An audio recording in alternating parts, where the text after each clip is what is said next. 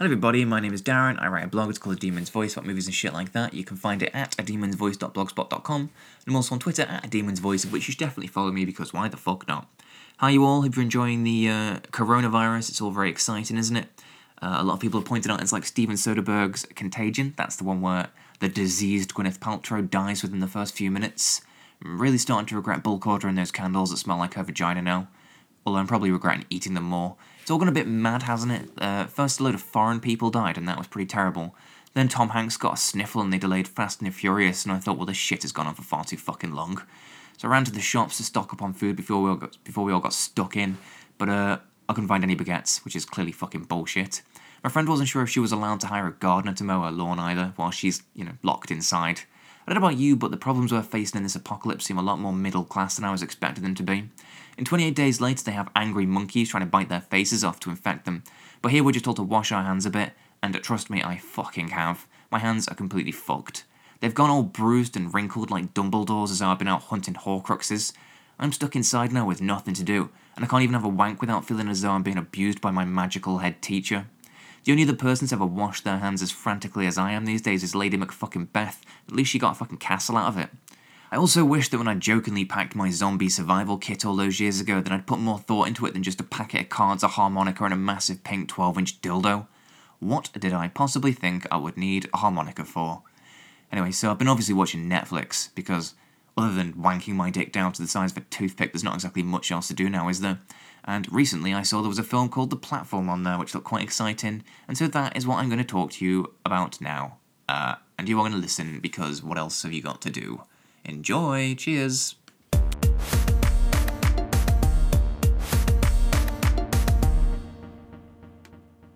Look, I'm not saying that Netflix has intentionally started this coronavirus bullshit, but it is all beginning to look a little suspicious. What better way to get us all watching their service by having us put under house arrest for fear of catching bat aids? Not only that, but they've literally just released a new film called The Platform that is so perfectly timed for right now that I reckon they flat out fucked that flying rat themselves. The Platform is a Spanish-language horror film about a man, Gorang, who wakes up to find himself trapped on a grotty random floor of a grotty random tower block. Unlike the rest of us, who would only find ourselves in this environment if we decided to dabble in being a crackhead for a little while, Gorang is actually imprisoned here. There is a hole in both the floor and the ceiling of his room, by which a table full of food is able to magically glide down once a day for him to eat from.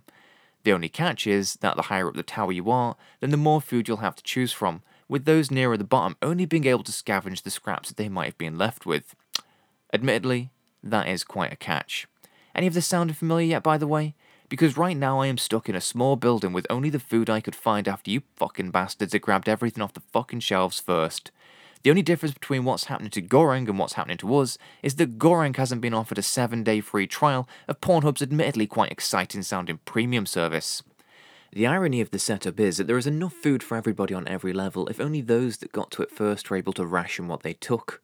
Unfortunately, you might have noticed that people are greedy fuckers, and so those at the top of the tower are seen shoveling more than they need into their selfish piece of shit mouths. Kind of like the middle-aged woman I spotted at the supermarket the other day, scrambling to put the last ten bottles of milk into her trolley. Who the fuck needs ten bottles of milk?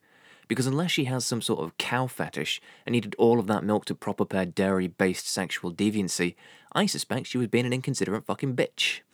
Of course, I'm not the first person to point out that this film draws inspiration from the allegory of the long spoons, but it's worth repeating nonetheless, mostly so that I can seem clever for knowing what that is.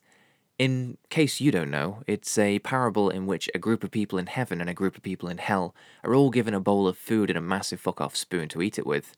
I guess that in this parable, both heaven and hell are presented as a kind of kids' game show that would have once been hosted by Dave Benson Phillips, if you know who that is. In hell, the group go hungry because their spoons are too large to feed themselves, but in heaven, everybody gets their fill because they use their large spoons to feed the person next to him. I don't know if the people in heaven made aeroplane noises whilst feeding each other, but I'm going to imagine that they did. The point of the story is, of course, that by looking after their fellow neighbour, the individual was better able to serve the needs of the entire collective. You might argue that this isn't true in the film because in this system, selfishness will always be more beneficial to those people at the top, except that once a month the inmates are all moved to a different level at random, with those who were previously doing well from this cycle of selfishness potentially now finding themselves a victim of it. By lacking consideration when they were in a more privileged position, they continued this pattern of only looking out for oneself in the way that those who have been panic buying during the pandemic have. If you were left to go hungry and then suddenly found yourself with more than you needed, it'd be understandable that you might now think, well, nobody left anything for me, so why the fuck should I leave anything for anybody else? The last time I went for food, there was so little on the shelves that I had to decide if flavoured sex lube might add a bit of taste to my single bland bag of vegetables. If you're ever in this situation, then I recommend the cheeky cherry flavour, but be aware that it'll be like you're going down on a fucking Cabbage Patch doll. I'd argue though that this film is an even better metaphor for the perks of selfishness than the allegory of the long spoons, because as kind as using oversized utensils to feed the person next to you might be, it isn't exactly a great example of social distancing, is it? Regardless of whether I was in heaven or hell, I just used my massive spoon to push the person next to me further away whilst I ate my food with my hands, because I'm not a fucking idiot. The one other gimmick that the film adds to keep this thing interesting is that every person that's been locked into this tower has been allowed to take in one luxury item. I guess it's kind of like Desert Island Discs, except that instead of being there to listen to ten of your favourite songs, you're there to starve to the point that your own dick might start to look delicious, which, admittedly, mine always does anyway. Each inmate is imprisoned on their floor with one other person, and so you get an interesting insight into your cellmate based on what they've decided to bring in with them. It also adds an extra level of interactivity for us as an audience as we ponder what we might take in with us. I've just had a quick Google and it turns out that you can buy a jetpack on eBay for about fifteen hundred quid, so I guess that, or a fleshlight, I suppose it would depend on my mood when asked. Gorang takes the book Don Quixote in with him, which is a pretty good idea. Don Quixote is the story of a man that has a noble determination to change the injustices around him, whilst going about doing so in a way that many consider to be quite silly. I wonder if that is a little insight and foreshadowing into who Gorang is and what he might go on to do. I couldn't possibly say. It is. Don Quixote is a huge book too, and so not only would it act as a long-term source of entertainment, but if John Wick three is anything to go by, it'd probably make a pretty good weapon as well. During this coronavirus outbreak, it seems that most people have selected toilet roll as their luxury item to be locked in with, which just goes to prove my long-standing theory that most people are full of shit. Unfortunately, Gorang's grouchy cellmate thought ahead and brought a massive fuck-off knife as his item. He's only been paired with Gorang thanks to his previous cellmate having mysteriously died after the two spent a few weeks of living on one of the very lowest floors. I wonder what happened to the previous cellmate, you ask yourself, while suspecting that you've already gotten it figured out. How hungry would you have to be before you considered cannibalism? It's another thing to think about as the film plays on. I'm a vegetarian in reality because of my love of animals, but I couldn't give a solitary shit about other people. If I go to the shop one more time and find them short of so much as a packet of fucking super noodles, then I'm going straight to the Chianti aisle before going full Hannibal Lecter on the rest of the world. I'll take total ownership of my upcoming Rampage two, by the way. In the movie, nobody ever takes any personal responsibility for their situation, by instead choosing to blame those above and below. It's not like their anger isn't justified, but they all fail to see their own place in the system too. It's another obvious metaphor for the way that we treat each other based on class, but one that'll hopefully sink in as we sit locked in our houses and wonder if our behaviour might have contributed towards this pandemic. Did Netflix really plan this entire worldwide disaster to get a few people watching their streaming service? No, of course not, that would be ridiculous.